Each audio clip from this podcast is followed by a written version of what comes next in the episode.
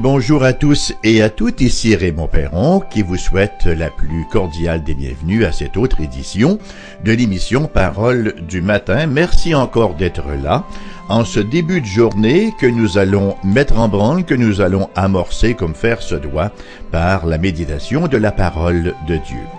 Si vous êtes euh, un auditeur ou une auditrice fidèle, vous savez fort certainement que nous sommes maintenant dans la méditation de l'évangile de Jean et que nous en sommes au chapitre 6. Nous lirons ce matin les versets 24 à 36. Donc Jean, chapitre 6, versets 24 à 36, et ça va comme ceci. Attendez que je retrouve l'endroit. Voilà, je l'ai.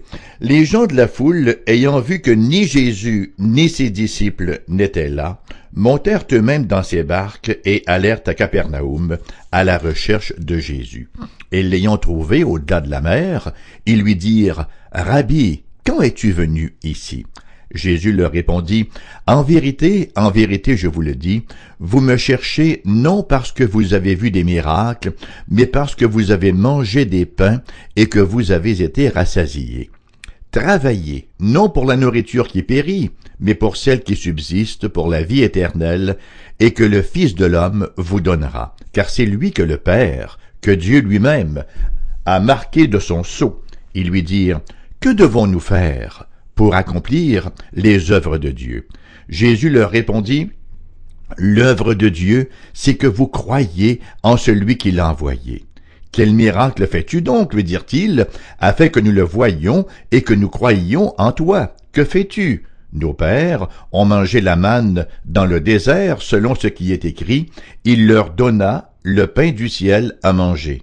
Jésus leur dit, En vérité, en vérité, je vous le dis, Moïse ne vous a pas donné le pain du ciel, mais mon Père vous donne le vrai pain du ciel, car le pain de Dieu, c'est celui qui descend du ciel et qui donne la vie au monde. Ils lui dirent, Seigneur, donne-nous toujours ce pain. Jésus leur dit, Je suis le pain de vie. Celui qui vient à moi n'aura jamais faim, et celui qui croit en moi n'aura jamais soif. Mais je vous l'ai dit, vous m'avez vu, et vous ne croyez point. Imaginez l'homme qui rentre de son travail, l'homme ou la femme qui entre de son travail, n'est-ce pas, et qui réalise que la maison est un peu à l'envers, euh, le robinet coule, les enfants ont eu des mauvaises notes euh, à l'école, et bon, il y a quelques factures en retard qui font des clins d'œil là sur le coin de la table. La personne s'assoit et se dit à quoi bon tout cela, j'ai le goût de décrocher. Hein? Ça, nous rappelle quelque chose, là. Et après coup, bon, on se dit, je me suis énervé pour rien, je me suis découragé pour rien, il faut véritablement que je change ces attitudes-là. Dans l'évangile de Luc, chapitre 6, verset 45, nous lisons L'homme bon tire de bonnes choses du bon trésor de son cœur, et le méchant tire de mauvaises choses de son mauvais trésor, car c'est de l'abondance du cœur que la bouche parle. Donc, lorsque nous avons des mauvaises réactions, hein, on ne peut régler le problème en disant je ne dirai plus cela.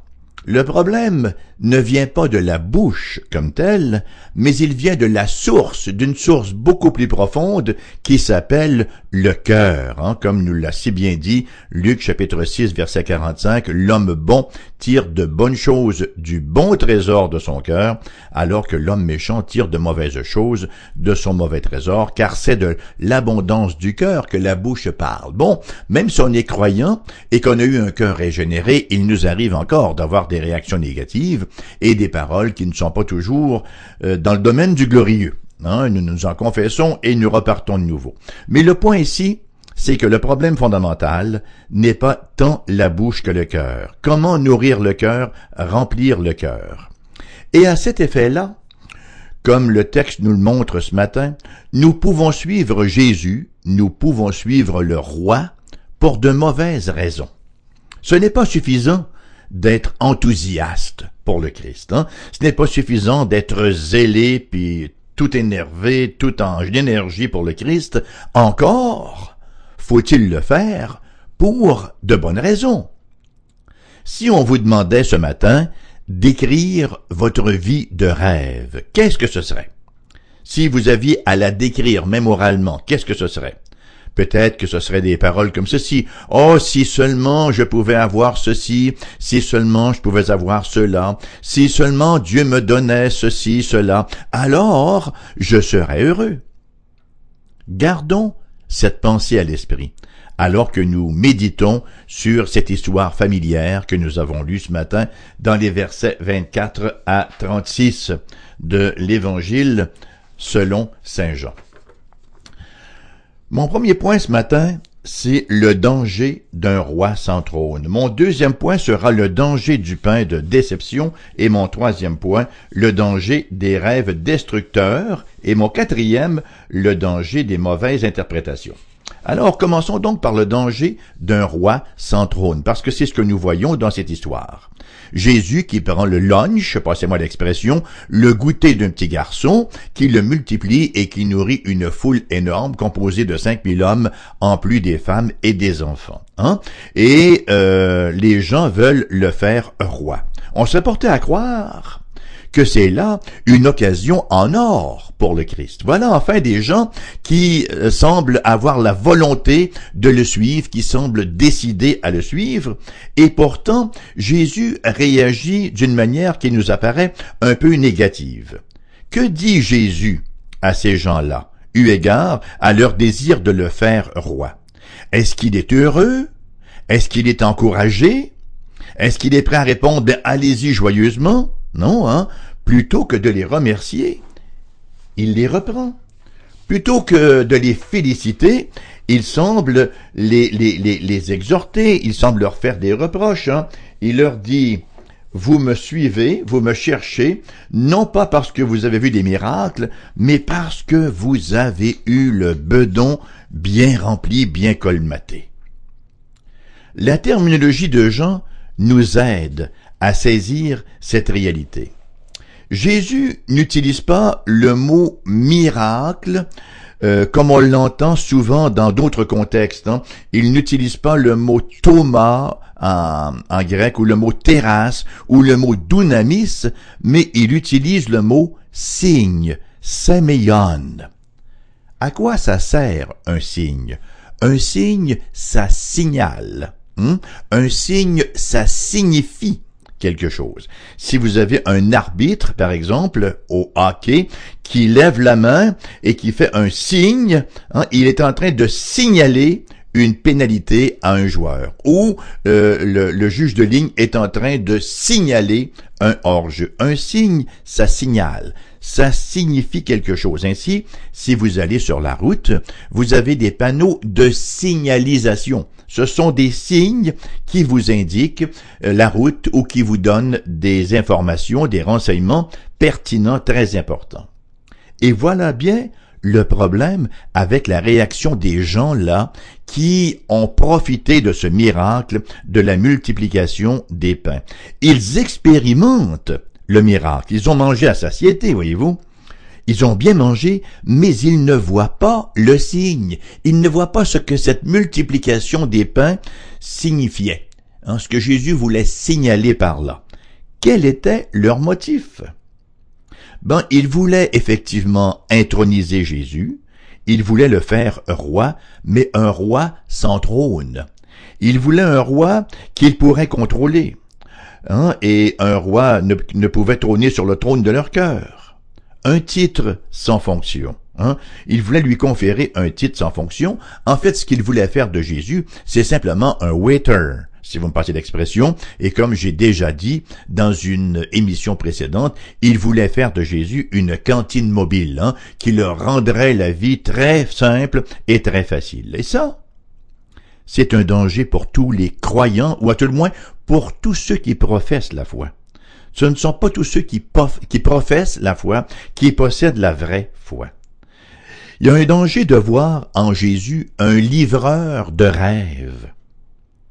Et quand euh, ça n'arrive pas, lorsque les rêves ne deviennent pas réalité, alors là on trouve des plaintes et les lèvres qui louaient sont maintenant les lèvres qui accusent, les lèvres qui gémissent, qui laissent échapper toutes sortes de jérémiades, n'est-ce pas, et même qui accusent. La question que nous devons nous poser ce matin, quel pain désirons-nous vraiment? Et ça m'amène à mon deuxième point, le pain de déception. La grande question, le combat ici, réside dans euh, la question du pain physique versus le pain spirituel. Bien sûr que le pain matériel est important, que le pain physique est, nécessaire. Maintenant, quelle est la priorité? Qu'est-ce qui vient avant? Qu'est-ce qui est fondamental? Et dans ce combat, le père du mensonge, Satan lui-même, le diable, veut nous faire croire que le pain physique est tout ce qui compte et que le pain spirituel est de moindre importance. Tout être humain depuis sa naissance, tout au moins en Occident, hein, est bombardé depuis les premiers jours de sa vie par les revues, les journaux, la télé, les pubs le long des routes ou encore derrière les autobus, etc., etc., des pubs, des, des, des publicités qui veulent nous faire croire que la vie la vraie vie, le bonheur, consiste en la quantité de pain physique que nous pouvons acquérir, consiste dans nos possessions matérielles. Le vrai bonheur, c'est de posséder. Le matérialisme, c'est la religion par excellence d'Amérique du Nord. Et c'est un combat qui nous est dépeint, d'ailleurs, tout au long de l'Écriture sainte. Un combat auquel le Seigneur Jésus lui-même, je vous ferai remarquer, n'a pas échappé. Pensons à la tentation du Christ Jésus, que nous retrouvons dans Marc, chapitre 4, versets 1 à 11, et permettez-moi de vous lire. Alors, Jésus fut emmené par l'Esprit dans le désert pour être tenté par le diable. Après avoir jeûné quarante jours et quarante nuits, il eut faim. Le tentateur, s'étant approché, lui dit, Si tu es fils de Dieu, ordonne que ces pierres deviennent des pains. Jésus répondit, Il est écrit, L'homme ne vivra pas de pain seulement, mais de toute parole qui sort de la bouche de Dieu. Voyez-vous, l'homme bon tire de bonnes choses du bon trésor de son cœur. le cœur du Seigneur était rempli de la parole de Dieu. Continuons la lecture. Le diable le transporta dans la ville sainte, le plaça sur le haut du temple et lui dit, Si tu es fils de Dieu, jette-toi en bas, car il est écrit, il donnera des ordres à ses anges à ton sujet, et ils te porteront sur les mains, de peur que ton pied ne heurte contre une pierre. Jésus lui dit, il est aussi écrit, tu ne tenteras point le Seigneur ton Dieu. Le diable le transporta encore sur une montagne très élevée, lui montra tous les royaumes du monde et leur gloire, et lui dit, Je te donnerai toutes ces choses si tu te prosternes et m'adores. Jésus lui dit, Retire-toi, Satan, car il est écrit, Tu adoreras le Seigneur, ton Dieu, et tu le serviras lui seul. Alors le diable laissa, et voici des anges vinrent auprès de Jésus et le servirent. Voyez-vous, la tentation de Satan consiste à vouloir nous faire prendre des raccourcis pour le bonheur, pour atteindre la gloire. La gloire, c'est Dieu seul qui peut nous la conférer et il va nous la conférer en son temps. Ce n'est pas sur terre que le bonheur complet, total, peut être trouvé, la pleine glorification peut être expérimentée, mais c'est lors du retour du Christ Jésus. Le rôle, ou si vous voulez la stratégie satanique, c'est de vouloir nous faire prendre des raccourcis et nous vendre des petits bonheurs à la pièce qui sont aussi éphémères que le mensonge d'ailleurs qu'il articule. Hein. Qu'a fait Judas? Judas a vendu le Messie pour trente pièces d'argent. Ça nous est rapporté dans Matthieu 26, versets 14 et 15.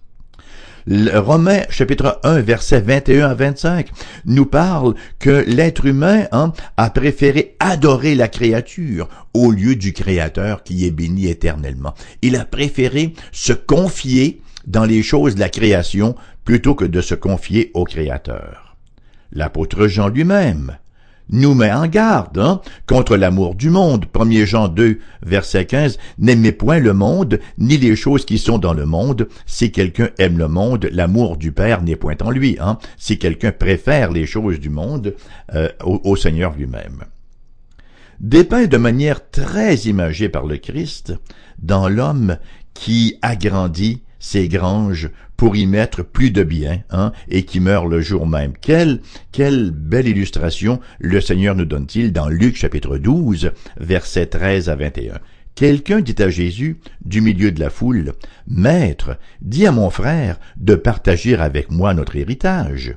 Jésus lui répondit, Ô homme, qui m'a établi pour être votre juge, ou pour faire votre partage? Puis il leur dit, Gardez-vous avec soin de toute avarice, car la vie d'un homme ne dépend pas de ses biens, serait-il dans l'abondance? Et il leur dit cette parabole. Les terres d'un homme riche avaient beaucoup rapporté, et il raisonnait en lui-même, disant, Que ferai-je, car je n'ai pas de place pour rentrer ma récolte? Voici, dit-il, ce que je ferai. J'abattrai mes greniers, j'en bâtirai de plus grands, j'y amasserai toute ma récolte et tous mes biens, et je dirai à mon âme, mon âme, tu as beaucoup de biens en réserve pour plusieurs années. Repose-toi, mange, bois et, réjouis-toi. Mais Dieu lui dit, Insensé, cette nuit même ton âme te sera demandée, et ce que tu as préparé pour qui sera-ce il en est ainsi de celui qui amasse des trésors pour lui-même et qui n'est pas riche pour Dieu. L'apôtre Paul lui-même parle de vivre avec les yeux fixés sur l'éternité.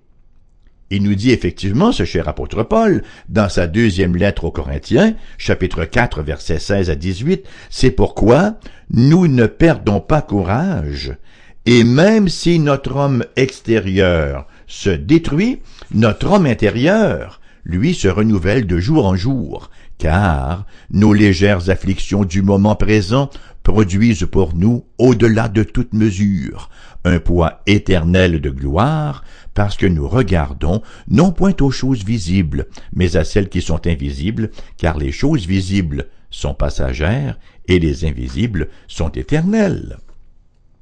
Voyez-vous, chers amis, l'ennemi de nos âmes, Satan lui-même, hein, le père du mensonge, tente de nous vendre quatre mensonges subtils. Le premier de ces mensonges-là, c'est que le pain physique est permanent. Mais c'est radicalement faux. Hmm? C'est éphémère. 1 Jean chapitre 2 verset 17. Et le monde passe, et sa convoitise aussi. Mais celui qui fait la volonté de Dieu demeure éternellement. Le pain physique est temporaire. Le deuxième mensonge que Satan tente de nous refiler, c'est que le pain physique, c'est réellement le seul pain qui importe. C'est le seul pain qui soit. Mais Matthieu chapitre 6 verset 19-34 vient contredire cela. Hein. Il nous est dit, ne vous amassez pas des trésors sur la terre, où la teigne et la rouille détruisent, et où les voleurs percent et dérobent, mais amassez-vous des trésors dans le ciel, où la teigne et la rouille ne détruisent point, et où les voleurs ne percent ni ne dérobent, car là où est ton trésor là aussi sera ton cœur. Nous sommes invités à vivre sur terre, oui, mais nous sommes invités à vivre comme des pèlerins, comme des étrangers. Lorsque nous sommes en visite quelque part, on n'est pas en train de s'installer. On sait que ce sera temporaire. On profite du moment, bien sûr. Maintenant, on est conscient que ce n'est pas là que tout va se passer. Le troisième mensonge, bien sûr que euh, Satan veut nous faire croire, c'est que le succès humain est défini par la somme de pain physique que vous possédez. Le succès humain est, défini en termes de matériel. En grosse auto, grosse maison, beaux vêtements, trois, quatre blondes, un condo, un chalet, deux, trois bateaux, cinq avions, des motoneiges, etc., etc. Voilà bien quelqu'un qui a eu du succès. Bon, ben, c'est un succès euh, bien, bien temporaire, hein, un succès bien superficiel, faut-il le dire. Et ça, c'est malheureusement l'outrage de la postmodernité qui consiste à évaluer les êtres de manière économique. L'évaluation économique des êtres. Quelqu'un a de la valeur dans la mesure où le compte de banque est bien meublé. Et ça, on le voit dans les téléromans, on le voit dans les films. Hollywood est en train de croupir sous ce ridicule mensonge-là. Et le quatrième mensonge que Satan veut nous passer, c'est que la vie se trouve dans le pain physique. Pourtant, hors d'une relation avec Dieu, hein, il n'y a pas de vie physique qui va durer. On le sait, on sait ce qui s'est produit en Éden. Aucun pain ne satisfait, sinon que le pain venu du ciel. Lui seul, lui seul peut donner la vie. Permettez-moi de vous lire euh, deux versets que nous avons vus dans des émissions précédentes et qui se trouvent en Jean chapitre 4, les versets 13 et 14. Jésus lui répondit, Quiconque boit de cette eau aura encore soif, il parle à la femme samaritaine, mais celui qui boira de l'eau que je lui donnerai n'aura jamais soif, et l'eau que je lui donnerai deviendra en lui une source d'eau qui jaillira jusque dans la vie éternelle. Sans le pain que Jésus donne, hein, sans le pain qu'il est, parce que c'est Jésus ce pain-là, le pain venu du ciel, se nourrir de sa volonté, de sa révélation. Sans ce pain, nous sommes morts, quoique vivants. Lui seul peut donner la vie. Aucun pain ne satisfait, sinon que le pain venu du ciel. C'est tellement facile de croire que la vie se trouve dans le fait que oh, on est accepté par les autres, les autres nous considèrent dans le fait que la vie se trouve dans les possessions. J'ai beaucoup de possessions, j'occupe une haute position. C'est un piège tellement subtil que de laisser sa vie contrôlée par les rêves d'une carrière à succès. C'est tellement facile de croire que rien n'est aussi satisfaisant qu'un amour romantique. C'est tellement facile euh, de se mettre à la poursuite d'images idoles de la culture occidentale, comme une grosse maison de campagne, une voiture luxueuse, des vacances extravagantes, etc., etc. Et tout cela prend tout notre temps, ne laissant que des miettes pour le Christ et pour les frères. Toutes ces choses-là sur la terre ont leur place, mais elles doivent être gardées à leur place. Elles ne doivent pas pousser le Christ hors de notre vie pour occuper toute la place. Notre vie tout entière est déterminée par le pain que nous poursuivons. Est-ce que je poursuis le pain du ciel ou le pain physique? Nous qui avons un bout de chemin de fait là, hein, et même pour les jeunes, à quel point c'est important de revenir à cette réalité si fondamentale, si importante. Alors, mon troisième point, le danger des rêves destructeurs. Considérons maintenant nos propres vies. Hein? Le mariage, l'emploi, les amis, le foyer, l'église, etc., etc.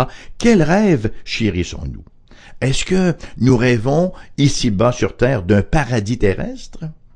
Chaque homme, chaque femme a rêvé du conjoint parfait. Chaque parent a rêvé de l'enfant parfait. Chaque enfant a rêvé du parent parfait. Chaque patron de l'employé parfait. Chaque employé du patron parfait. Chaque croyant a rêvé de l'église parfaite, du pasteur parfait et le reste et le reste. Nous avons tous rêvé à la maison parfaite, à une vie financière parfaite où les factures se paient en criant ciseaux et elles nous font babaille et elles s'envolent dans le vent pour ne plus jamais revenir la vraie question.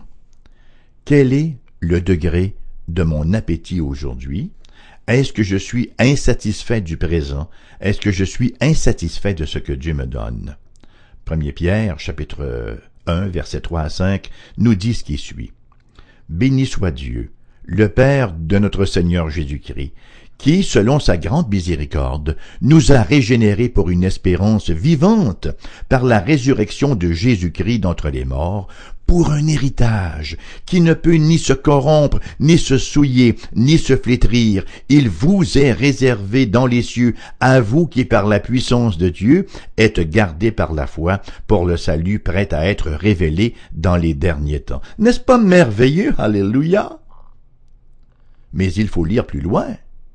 Pierre nous a parlé du passé et de la miséricorde divine, il nous a parlé du futur et de notre héritage, mais qu'en est-il du présent? Ben, au verset 5 à 9, les versets suivants, il nous en parle.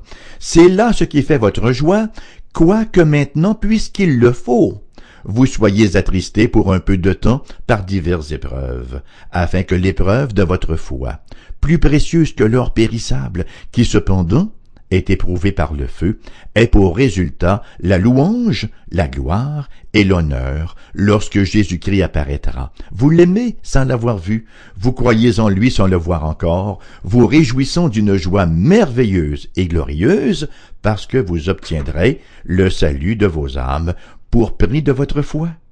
Le présent. C'est beaucoup plus profond que se lever le matin avec une haleine fraîche, un emploi satisfaisant, des week-ends romantiques, un cercle d'amis qui ne déçoit jamais, des enfants sans chagrin, des maisons superbes dans un quartier sans criminalité et un budget sans fond.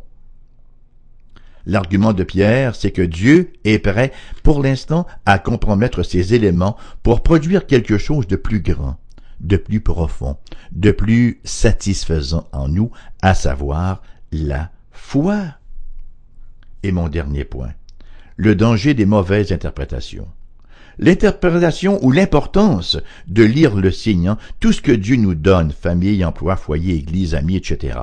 Toutes ces choses-là sont là pour pointer nos regards vers la bénédiction plus complète et plus profonde de la présence du Christ dans nos vies.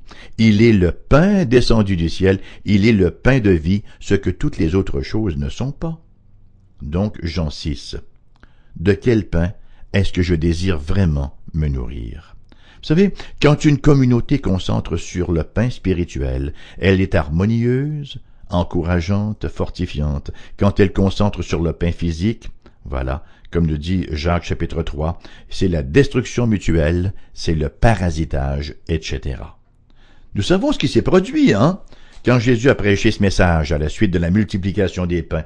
Nous lisons dans Jean 6, 53, Jésus leur dit en vérité, en vérité, je vous le dis, vous ne mangez la chair du Fils de l'homme, si vous ne mangez la chair du Fils de l'homme, et si vous ne buvez son sang, vous n'avez point la vie en vous-même. Ainsi lisons-nous au verset 60, euh, plusieurs de ses disciples, après l'avoir entendu dire « Cette parole est dure, qui peut l'écouter ?» Et au verset 66, dès ce moment, plusieurs de ses disciples se retirèrent et ils n'allèrent plus avec lui. La lutte entre l'ancienne et la nouvelle nature. Un choix à faire. Est-ce que je vais vivre pour ce monde seulement ou si je vais vivre premièrement pour le monde à venir et euh, que le monde présent va être sous-jacent. La vie, vous savez, c'est une série de déconvenus, de projets frustrés, d'attentes mi-satisfaites, de rêves souvent réduits en miettes. Comment réagissons-nous hein? Des personnes âgées, parfois on voit des personnes âgées qui sont aigries, acariâtres, hargneuses, amères, grincheuses, d'autres qui dégagent douceur, paix et qui sont rassurantes. C'est bon d'être en leur présence. Toute la différence réside dans le pain qu'ils ont recherché. Permettez-moi de terminer en relisant le verset 27 de ce chapitre 6. Travaillez non pour la nourriture qui périt, mais pour celle qui subsiste pour la vie éternelle, et que le Fils de l'homme vous donnera, car c'est lui que le Père, que Dieu lui-même a marqué de son sceau. Ça se termine ainsi pour ce matin, chers amis. Non pas sans revenir, cependant, à 14 heures cet après-midi, la même émission vous reviendra en rediffusion. Non pas sans vous rappeler par ailleurs que vous pouvez écouter Foi FM en direct. Hein. Vous allez effectivement sur le site foifm.com et vous cliquez sur CFOI en direct ou encore vous pouvez écouter les émissions en différé et même les télécharger. Je vous euh, rappelle encore une fois que Explorer n'est pas le meilleur navigateur pour ce faire. Il y a des problèmes à nous écouter avec Explorer. faut y aller soit avec Firefox, avec Google Chrome ou si vous êtes avec Mac, ben vous allez avec Safari. Je vous rappelle aussi notre adresse postale si vous désirez nous écrire. AERBQ, casier postal 40088 Québec, QC. Le code postal est G1H2S5. S comme dans Simon. Mon adresse courriel personnelle, raymond.perron, cfoi-fm.com. raymond.perron, cfoi-fm.com. Le numéro de téléphone pour nous joindre, d'abord pour les gens de la région de Québec, 88 688 0506. Ailleurs en province, numéro sans frais, le 877 659 0251. C'était bon d'avoir à nouveau cette communion avec vous ce matin. Je vous espère la journée la plus bénie qui puisse être et vous convie à la prochaine.